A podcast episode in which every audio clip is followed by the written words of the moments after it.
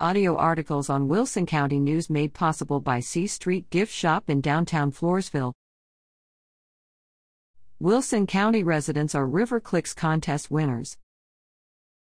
The San Antonio River Authority hosted its annual River Clicks photo competition, which encompassed the four counties the River Authority represents Bexar, Wilson, Karnes, and Goliad. More than 400 photos were submitted.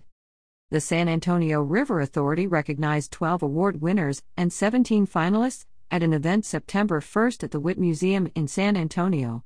Of the 29 finalists, Wilson County had two winners and two semifinalists.